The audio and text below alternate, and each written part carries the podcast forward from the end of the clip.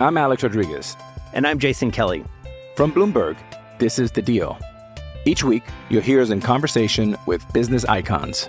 This show will explore deal making across sports, media, and entertainment.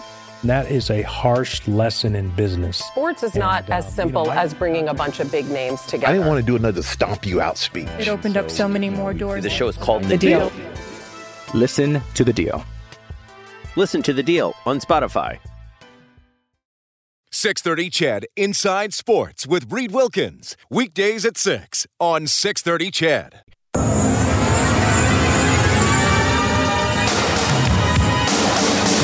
He blitzes right past Marchand to the net. Dishes. What timer score? Leon Draisaitl. What a play by McDavid. Reilly takes the snap. He looks to the right side. He's throwing to the end zone. There it is. Touchdown Eskimos. Duke Williams. Edmonton's home for breaking news on your favorite teams.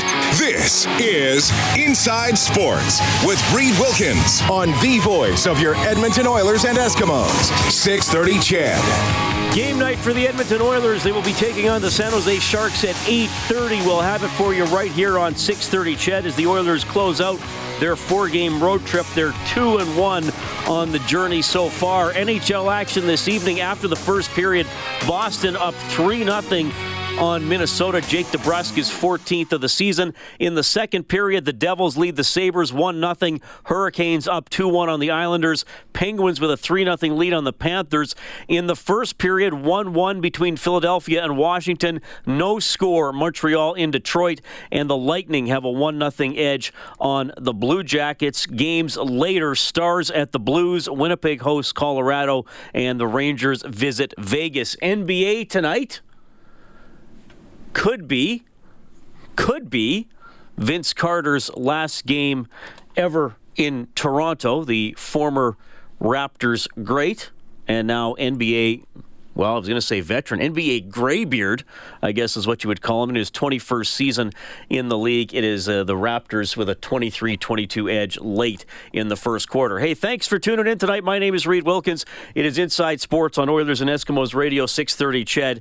Uh, going to have some fun here over the next hour. Chuba Hubbard, Sherwood Park native, had an outstanding season as a running back with the Oklahoma State Cowboys. Put up some big numbers in the Liberty Bowl over the holiday season. He is going to be in studio, so it'll be great to uh, bring him to you. But our weekly guest first, former NHL goaltender, now with the NHL on Rogers, it is the one and only Kelly Hrudey. Kelly, welcome back to the show. How are you doing, man?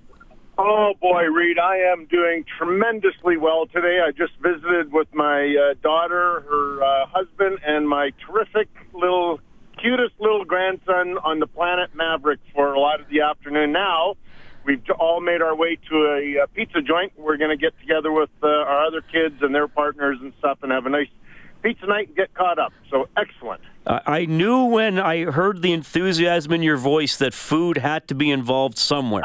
I was surprised you didn't lead with it, but I guess Maverick, that's how much Maverick means to you. He's pushed food down the priority list. there you go. I like it. You know, he's going to be 11 months old tomorrow, and he's just the cutest little guy. He's got a hearty little appetite himself, so he and I see things uh, pretty much uh, identically now. Good stuff. Great to have you on the show again, and uh, what a weekend for the Edmonton Oilers. I mean, a a mind-bogglingly apathetic performance against the Los Angeles Kings, losing four nothing. And then uh, they go into Anaheim. I didn't think they, they started the game well, but but Talbot made the stops, and then they finished their chances, and, and they win four nothing. So uh, the common question that uh, listeners and friends and coworkers have been asking me over the last couple days have has been which Oilers team are we going to get tonight against San Jose? We'll find out, Kelly. But uh, you know, watching those two games over the weekend, I'm wondering if you were as, as miffed as everybody else. Oh yeah, uh, I was on record uh, Saturday night after the first uh, period. Um, in the intermission, I said that uh, this is painful to watch, or something like that, and uh, and it was. I mean, it was a team that uh, uh, they weren't ready to play, didn't express a lot of interest in the game, uh, became outrageously fragile really quickly once LA went up one or two nothing. And the other thing is, Reed, what made it maybe even more troublesome uh, is that so they win in Arizona. you're trying to look to find a way to build off that win, and and so you go to L.A. and they're not a very good team. And in fact, LA didn't even play very well in the first period, but somehow they have a three nothing lead because Edmonton was just terrible. So, you know, and then the coach gets mad at them after the game, and then they respond positively Sunday. So, you know, you have big questions about that team then when only after the coach gets mad at them do they really respond. And like you said, it wasn't the greatest start, but Talbot was really strong, but they found their their game after that. So I am really curious to see what kind of uh, effort performance they put in in San Jose tonight because that that's a big big game. You know, you can go three and one on the road trip, or you can go two and two and just keep muddling along. You know where they are. This is everybody said this trip is huge, and uh, I still think this is a important part of their schedule to see if they are in fact going to make any kind of run for a, a playoff spot. Okay, well, I, I want to follow up with you uh, on about the, the, the schedule comment you just made, but I just I just want to circle back to Saturday's game. Um, you know, every team has a as a stinker. I, I, don't think that the the depth the Oilers sunk to on Saturday is excusable. That's beyond just a stinker, and that's what Rob and I talked about, and we got a lot of calls after the game. Okay, so you get blasted in the first period and then you, you don't do anything in the second and third. And that's what Rob always says, you know, impact the game. Okay, scoring's hard. Fair enough. Maybe you're not going to score. Yeah, Block yeah. a shot, hit somebody, um, slash slash Doughty on the wrist after you see him. You know what I mean? Like that. That was, and I'm sure you went through games like that. I know maybe as a goaltender it was a, a, a little different, but find a way to make an impact even if you're not going to score.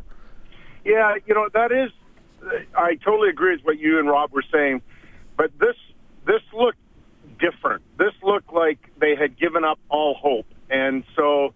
And you are correct. As a goaltender, I can't go out there. I can't have an energy shift. I can't slash somebody. I can't run into somebody. You know, you, you're limited in what you can do, but you can still try and find a way to show your teammates that you're playing with emotion, and that's important. But that's what was so troubling about Saturday's game for me is that um, they weren't. Uh, they they they kind of even looked scared to play, which is a really sad thing to say when you're when you're so down on yourself, you're so fragile, you're so scared that you can't even muster up the energy or in the enthusiasm go run somebody. And so uh, that's where I'm really at with the team going forward. Uh, so great, you had a good game versus uh, Anaheim. Now you know what you have to find a way to generate that enthusiasm yourself. You can't expect the coaching staff to do it all the time, and these guys know it. There's a lot of veterans on that team. They know what they have to do, and they've just got to drag it out of themselves and quit looking behind and feeling sorry for themselves.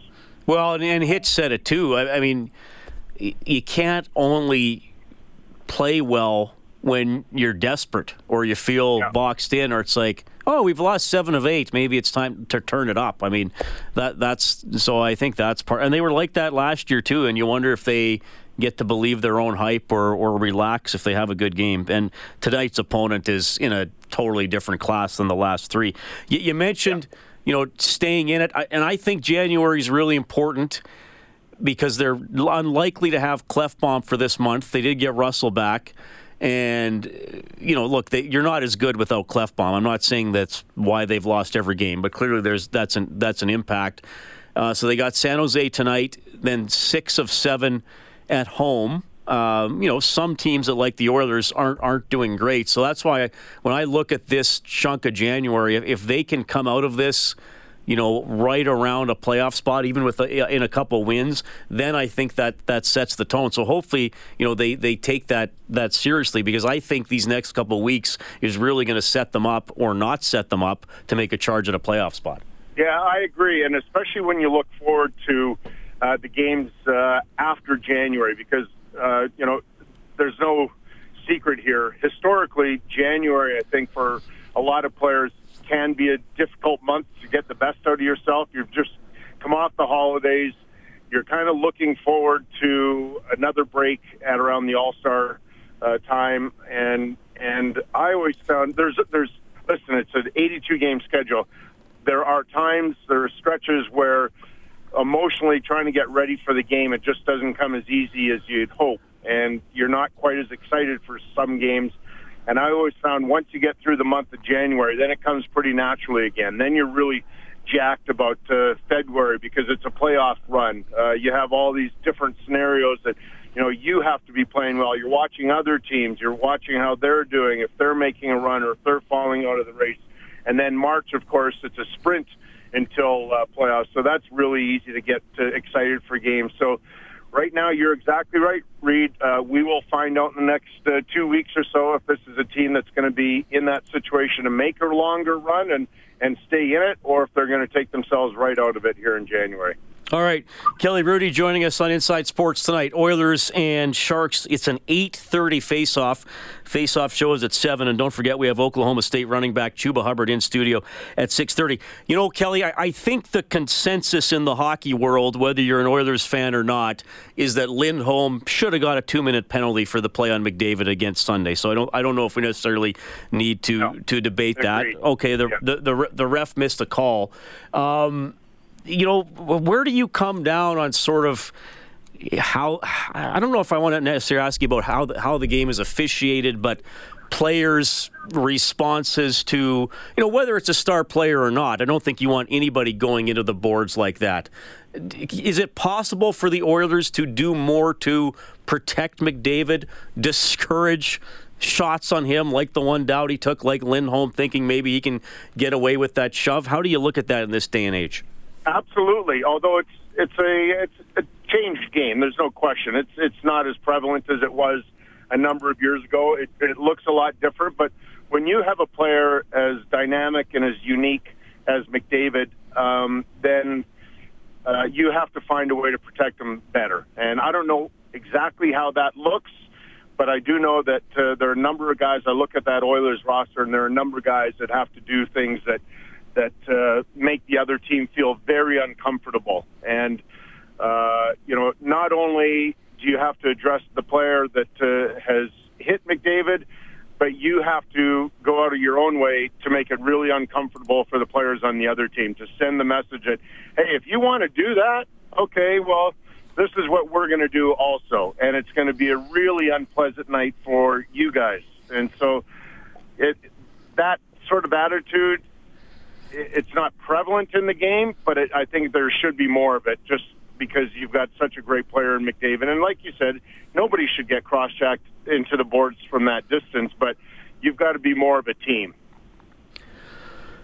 Well, and that's well, and, and to get into if you go back to the LA game, I mean that's where you know Lucic was getting drilled by a lot of critics after that weekend, right? Because it's like that's why you're yeah. here, man. Like you're not scoring. Yeah but yeah. go out there and scare somebody, or at least act like you're trying to scare yeah. somebody. But ho- hopefully, yeah. that's just an ugly one-off that we're not going to talk about again. But but I hear you. You start to worry when you see it like that at this time of the year. Hey, Kelly, just to shift gears slightly, still still hockey related, but it's a it's a life issue as well. You've been very open uh, about how uh, mental health issues have affected your family, and and you've tried to help other people when you can. And you have a buddy, uh, Bob Wilkie, who did play in the NHL and was a survivor of the Swift Current tragedy, the bus crash in, in the 1980s. He's on tour. He's actually in Edmonton a week from today. It is called the I Got Mind Tour. Uh, tell us a little bit about, about Bob and this tour, Kelly. Okay, so I first met Bob uh, a number of years ago, and then I really started to get to know Bob uh, shortly after he wrote his book talking about the bus crash. Uh, the book is called Sudden Death, and he talks a lot about uh, the crash, about having uh, Graham James as a coach. Um, Bob, uh, when we go out on tour, and we'll be in Edmonton next uh, Tuesday, I believe. In fact, I, I, I apologize. I take that back.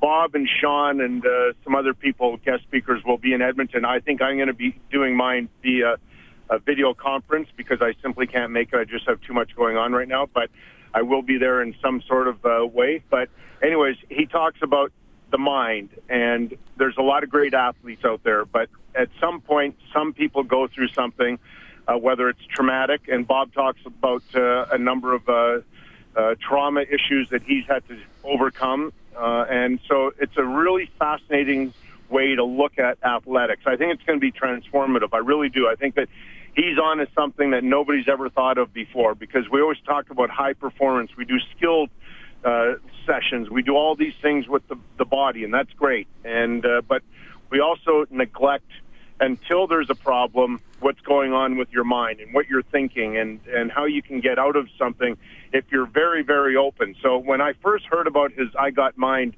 uh, initiative a number of years ago, I followed him around. I went to some of his camps where he has uh, he goes in sessions with. Uh, hockey teams and you really dig down deep and you learn a lot about yourself you learn a lot about your teammates you show uh, compassion you're caring about uh, your teammates it's not just about showing up and having a, a game and then going and, and having no uh, no sort of impact beyond that and so it's like i said i'm just the biggest fan of what he's trying to do it's really really emotional. And uh, I think that uh, for young athletes out in Edmonton, it'd be a great thing to see you uh, next Tuesday. And and it's it's really involves the family and teammates and everything. It's an an exceptional idea. Well, that sounds cool. It's uh, Bob Wilkie. I Got Mind is the name of the tour, uh, and we'll try to get we'll try to get Bob on this show before the end of the week. I think that'd be yeah, he'd like to... that. I just talked to him, and he said he'd be thrilled to join you. Oh, cool! Yeah, I'd love to delve into into what he's doing here. That's that's awesome stuff. Kelly, thanks for checking in tonight. Of course, enjoy the family time and enjoy the pizza. We'll do this again next week, man. Thanks. Okay, see you, Reed. That is Kelly Hrudey on Inside Sports, former NHL goaltender, now with the NHL on Rogers. Always good to have him on the show. It is 621. This portion of the show presented by Furnace Family, your 24-7 furnace repair and replacement specialists. Call 780-4FAMILY or check them out online at furnacefamily.com. Quick timeout.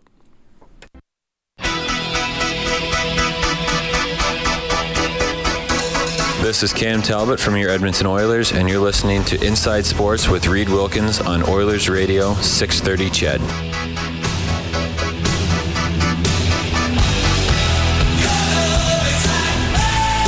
All right, thanks a lot for tuning in tonight. It is uh, 625.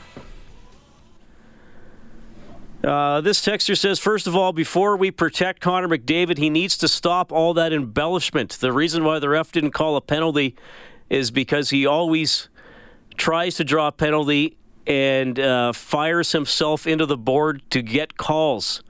He needs to play the game a little more honest, and he will get respect just like all the other superstars. Did you ever see Ovechkin uh, embellish a hit or holding? Okay. Well, how many uh, how many embellishment calls does Connor McDavid had in his career? One that I can remember. He got one earlier this year when he got uh, tied up with James Neal of the Calgary Flames. I don't know if that's a serious text or not, but I read it. Somebody took the time to write it, so I read it. Uh, all right, you can always text 630 630. Mike says, When is uh, Andrej Sekera back? Well, we don't know. It keeps dragging out. Uh, I, I know Bob's mentioned this when we talk sometimes, and uh, I'm starting to think this myself. Are we going to see him this year? I mean, it's kind of dragging on and on, and if we do see him, is he going to be effective enough where you think, okay, we want him in the lineup every day? It's, it's been really tough for Andrej Sekera, for sure.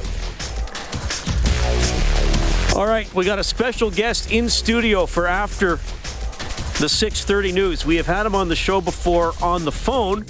He is here in person tonight. He just finished an outstanding season as a running back for the Oklahoma State Cowboys. Put up some big numbers in the Liberty Bowl. Chuba Hubbard will tell us about how life is going for Oklahoma. I'm Alex Rodriguez. And I'm Jason Kelly. From Bloomberg, this is The Deal. Each week, you'll hear us in conversation with business icons. This show will explore deal making across sports, media, and entertainment. That is a harsh lesson in business. Sports is not And, uh, as simple you know, I- as bringing a bunch of big names together. I didn't want to do another stomp you out speech. It opened up so many more doors. The show is called The Deal. Listen to the deal. Listen to the deal on Spotify. State. And what's up next? He's a busy young man. That's straight ahead. Inside Sports on 630 CHED.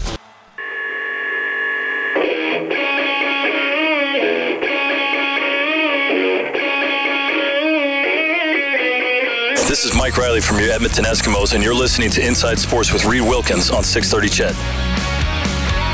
All right, thanks a lot for tuning in tonight. Uh, I uh, read a t- uh, text uh, from a someone who believes that uh, Connor McDavid embellishes too much and uh, throws himself into the boards to try to get calls. several people reacting to that. One person says that guy is out to lunch. Another texter says, please do not ever read another text like that about McDavid.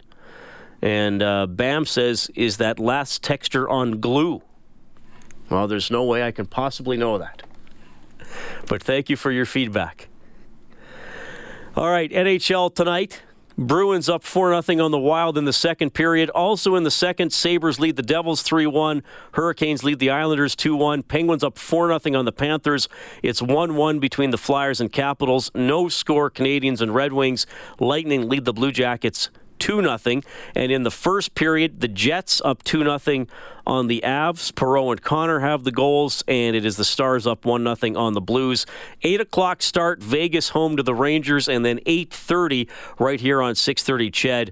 The Oilers take on the Sharks. We will transition into the face-off show at 7 o'clock. We'll have uh, Bob Stauffer, Ron Rob Brown. You'll hear from Ryan Nugent-Hopkins, who plays career game number 500 tonight.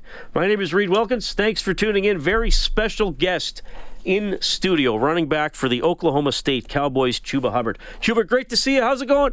Uh, it's good. Thanks. Uh, thanks for having me on the show. Thanks for coming in. You're decked out in your uh, OSU Liberty Bowl hoodie. Yes, sir. A lot of gear we got. Pretty good game for you guys, and and uh, you we had 145 yards rushing and a touchdown. Mm-hmm. Yeah, it was a good game. A great experience. Uh, yeah, I can't say I did as well as I wanted to, but I'm glad we got the win. That's all really that matters in the end. Right. And were you guys in that situation when the year ended?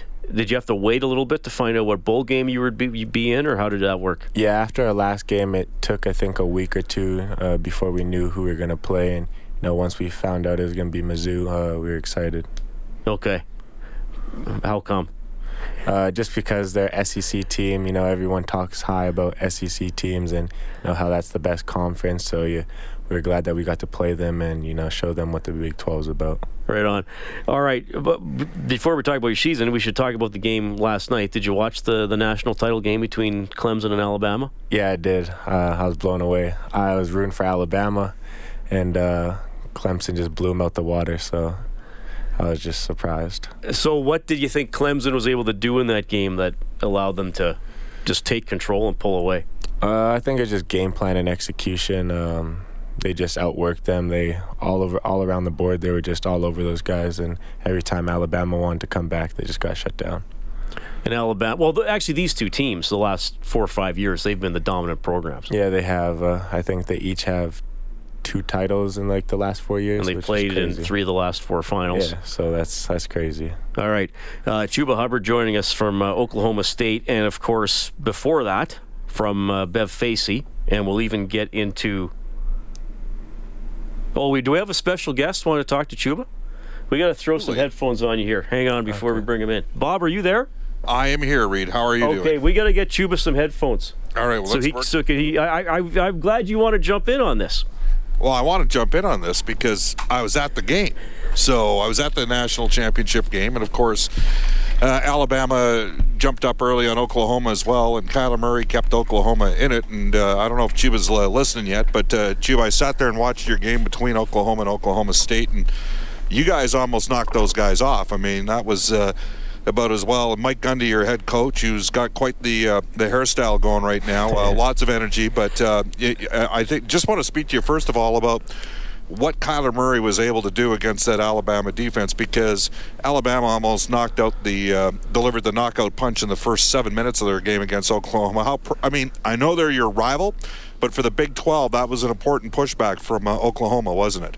Uh, yeah, it definitely was, and they got off to a really slow start, obviously, but I think everyone felt that if they got off to a better start, it definitely would have been a different game. And yeah, they definitely came back in the end and you know had Alabama, you know, uh, a little bit scared. But yeah, Kyler Murray's a special guy and you know huge talent. But yeah, uh, Alabama's is a, a, great program, so it's hard to beat them. Yeah, 55 and 4, by the way, guys, are the records for both Alabama and Clemson over the last four Mm-hmm. years. And, Chuba, for you, the question I have, and I know you were talking about it with Reed just watching the game, and the thing that shocked me, and hey, I'm, I, I thought Alabama was going to win. I thought Clemson could win. I certainly didn't think Clemson could win by four touchdowns.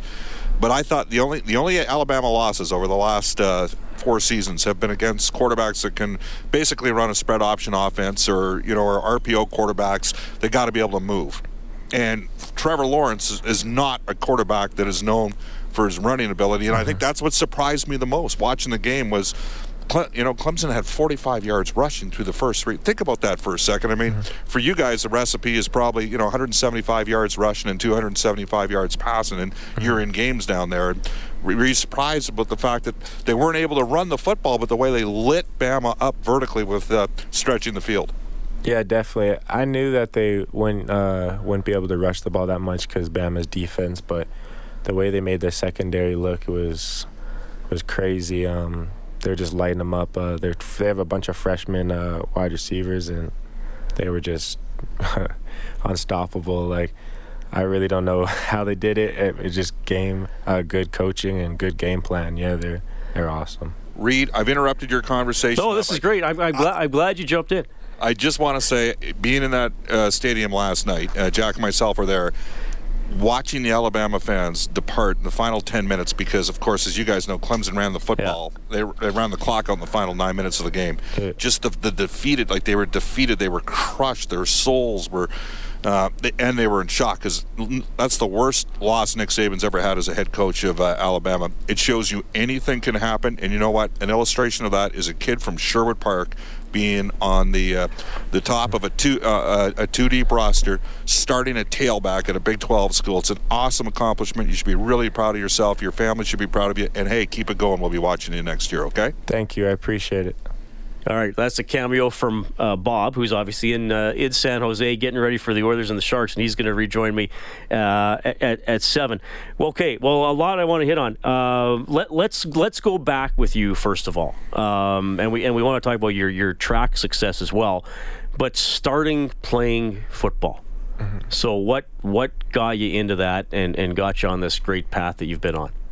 Um, it really started with uh, a family, uh, the Bensons. They coached for um, uh, Sabercats in Sherwood Park, and it was Nolan Benson and Braden Benson, uh, two kids I met, and you know, ended up being my uh, really good friends. And they were just like, "Come play football." Like my dad coached football. Come play football, and I was just like, "Oh yeah, I'll come out." My mom didn't want me at first, but after like a few years, she finally let me, and after that i you know i did a pretty good job and you know i enjoyed it it was really fun and i made a lot of friends out of it and from there i went to the sherwood park rams and they're a great program also and then from there uh, to bev facey And so you were what eight or nine when you first started? Yeah. Were you a running back, or did you have to play every position when you were that little? i started out as running ba- uh, i started out as receiver but i really didn't catch the ball much i just kind of did jet sweeps and I also did like wildcat under the center, right? And just ran the ball. And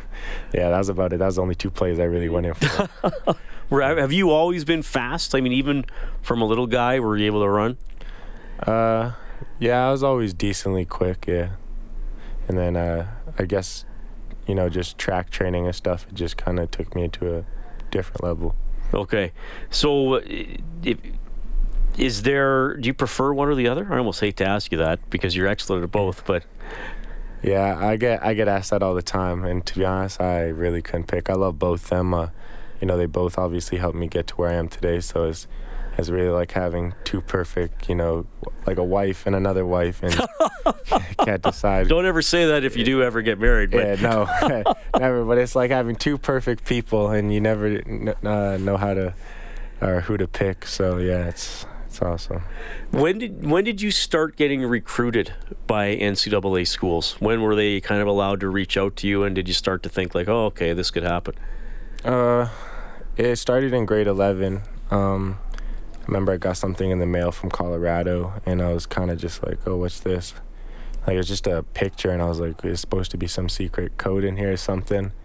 And then one day I was in physics class, and I got a call, and it was like, uh, this is the head coach from Colorado State, and uh, looking to give you an offer. A scholarship offer, and I was like to my physics teacher, "Hold on, uh, leave class for a sec, please." And yeah, that was awesome. So just all of a sudden, you're like, "Oh, they're coming." Right, like were, were you even aware that they were watching you or requesting game film or anything like that? Uh, no, I didn't. I didn't know anyone was watching me or anything. I was just kind of doing my thing and you know hoping that somehow I'd get uh, uh, seen by someone down south. So why was Oklahoma State your ultimate choice? Um, there's a bunch of factors. Uh, I just kind of felt like that was home. It was. It wasn't just about football. You know, it was about family, school, and uh, I just liked the atmosphere there. Tell me a little bit about life in, in Stillwater. We were talking before we came on air. The city itself is only about 40,000 people, mm-hmm. but the school is over twice that size mm-hmm. when it comes to students. And, and, I imagine the, the football program is, I mean, it must have. Could you relate it to how the Oilers are followed here, or how would you put it? Uh, yeah, I know hockey's big here, but there it's crazy. It's like football's a religion. Um, people love it. You know, we'll have yeah homecoming or like rivalry games. You'll have to get the tickets a year in advance. So like every game's always packed. It's crazy. I've never seen anything like it. Do people know you when you're out in public? Uh, yeah, usually Stillwater, everyone knows everyone, and everyone loves the football team. Really, all the sports teams. So, yeah, it's cool. But you probably also got a you're always representing the school and the yeah, team. Yeah, you always have to be smart. Uh, I mean, you're representing the school and the team, and but I also, you know, res- representing my country and my city and stuff. So you always have to, you know, make sure you're uh, doing the right thing. Did you get family and friends down to see you play in person at all this year? Yeah, actually, my parents came down twice. I, I had a couple friends come down, a coach. So yeah, it was awesome. Chuba Hubbard is joining us in studio. Just had a great season as a running back for the Oklahoma State Cowboys. He was telling you about his. With threats to our nation waiting around every corner, adaptability is more important than ever. When conditions change without notice, quick strategic thinking is crucial. And with obstacles consistently impending, determination is essential in overcoming them. It's this willingness, decisiveness, and resilience that sets Marines apart. With our fighting spirit, we don't just fight battles, we win them. Marines are the constant our nation counts on to fight the unknown. And through adaptable problem solving, we do just that. Learn more at marines.com. Progression through uh, Sherwood Park minor football and playing for uh, Bev Facey. Uh, you got a question for Chuba? You can text 630 630. We're back with more after this break.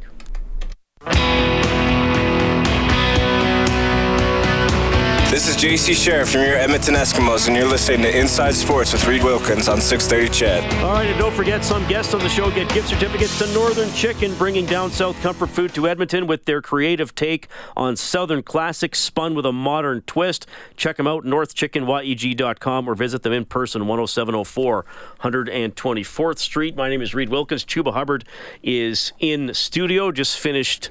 Uh, so you redshirted your first year so your freshman season basically at uh, Oklahoma State University. 740 rushing yards, 229 receiving yards for you. So you put up some nice numbers. Mm-hmm.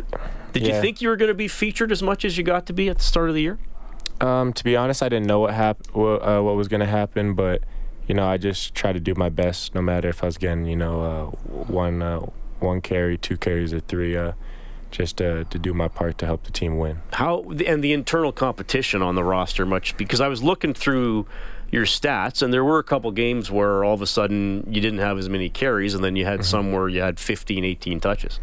Yeah, uh, that's like just what I was saying. You, you know, you never know when you're going to get the ball 20 times or two times just as long as you, you know you prepare for that week and you know uh, you're going to be able to do your job when you're called and that's it, what I try to do. Uh, Kerbella texting in saying, Chuba, are you keeping up with your Spanish? See. Is yeah. that an old Spanish teacher or something? Yeah, that's my, uh, my Spanish teacher from Facey. Well, there you go. Yeah, nice to see you, Corbello. Yeah. That's awesome. You guys had an incredible game. Well, you I mean you had a few wild games throughout this season, and you guys could score a lot of points. You, you played Oklahoma, one of the best teams in the nation. You lost by a point, mm-hmm. uh, 48-47 in their building, and you were just saying in the commercial, if you beat them, you probably knock them out of the running to be in the playoff. Yeah. Right? And that's your big rival. Uh, you guys went for two and the win at the end instead of the the tie to get overtime. What did you What did you think of that? Um, I thought it was the right call. You know, you always have to trust your coaches. You know, they know what's best for you. So, you know, we had momentum. It was a shootout. You know, you're going up against a Heisman Trophy winner, and um, you know, obviously you can put points up on the board. So we're just, you know, trying to finish the game. Uh, it's a 50-point game and try to shut it out. But you know, obviously we didn't capitalize. But you know, it was, it was a great effort by our team. And in the underdog in that, you, I mean, you were the underdog in that game, mm-hmm. so why not just go for the lead? Yeah, exactly. Uh, yeah, we just took a shot, and obviously it didn't follow through. But you know, next year it'll be a fun game. What's been the biggest thing for you to get to get used to moving from Sherwood Park to Stillwater? Is it a life adjustment? Has it been a football adjustment? What would it be?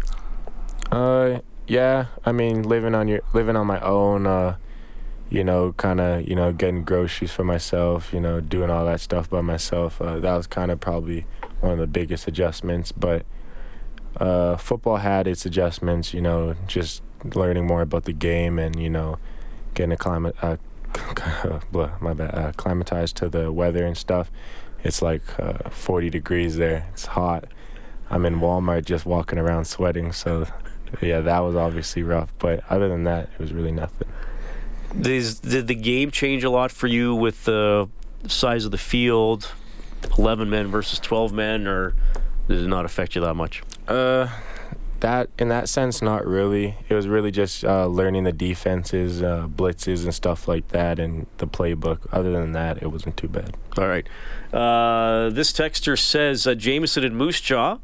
If you could take uh, one thing from football that you would say is a life lesson, what would that be? Um, probably that mm, not everything's about you, and that um, you can learn a lot from wins, but you can learn more from losses, uh, and you can, and that's within life, on and off the field. Well said. Okay. This texter says, well, they got a series of questions now. What is your ultimate goal? NFL, Olympics? We haven't even talked a lot about your track yet, but yeah. Uh, honestly, both. Uh, those have been dreams of mine since I was young, and you know I'm still trying to go for that, and hopefully uh, one day I can say I made it to both. Yeah. So NFL football wise would be your ultimate goal, mm-hmm. and if if you get drafted in the CFL, mm-hmm. you'll be thumbs up to that too. Yeah. Yeah. Wherever uh, I'm blessed to be in this position I'm in, so yeah, wherever I go from here. Uh, what are you? And this texter also says, what are you studying to fall back on if uh, sports doesn't work out? Or you you want to study stuff even if sports does work out. Yeah, yeah, definitely. Uh, either way. Um, well, I'm taking business in uh, school right now. I'm not quite set on marketing or management or maybe even something else. But yeah, one day hopefully I can own my own business and uh, do something that way. Uh, I kind of want to be my own boss. So yeah. What do you specialize in in track? Uh, sprints. Uh, used to do the one and the two. Now I'm more specifically just the one. No, did you also have to redshirt last year when it came to the track side of it? Uh, no, I could have raced last year. It was just kind of hard juggling football and track. So, um, I was also trying to get a lot bigger, so I was sore most of the time. So, uh, I didn't really have time to race. But this year it'll be a lot different. What's uh, what uh, what's your goal time for the 100 this year? honestly, I really don't know what to expect out of myself. So, uh, you know, I always put my goals high. I like to, you know, make them something that kind of seems unreachable. Um, so hopefully something 10 low something around there 10 2 10 1 okay and you know if i don't get it hopefully i can get close do you have to train different for for football and, and track like are there like you said last year you were sore because you were trying to to bulk up? Is it almost conflicting training regimen sometimes? Uh, kind of, kind of. Um, in ways it does, but at the same time, uh, they benefit each other. It's just like when I have a meet, I have to kind of hold off on the weight so my legs aren't as sore uh, when I go to race. All right. Are you, are you doing relays at OSU? Do you know?